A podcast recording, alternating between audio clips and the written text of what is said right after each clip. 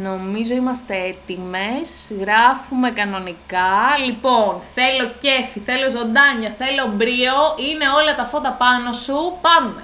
Καλησπέρα παιδιά, τι κάνετε πως είστε, Άννα μου, τι μου κάνεις καρδιά μου; Καλησπέρα φίλη μου αγαπημένη Χρύσα, είμαι πάρα πολύ καλά, εσύ; Είμαι και εγώ πάρα πολύ καλά και πάρα πολύ χαρούμενη που είμαστε απόψε εδώ να παρουσιάσουμε το νέο μας podcast. Γιατί άλλο ένα podcast έλειπε από αυτή εδώ την κοινωνία και από αυτή εδώ την αγορά, οπότε μπορείτε να μας ευχαριστήσετε που είμαστε εδώ να σας το προσφέρουμε.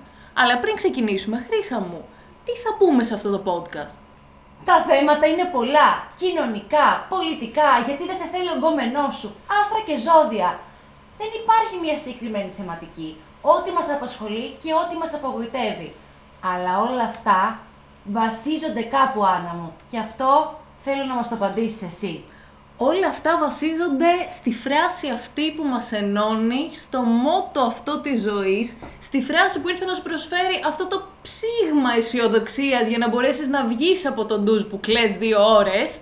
Και η φράση αυτή είναι Υπάρχουν και χειρότερα!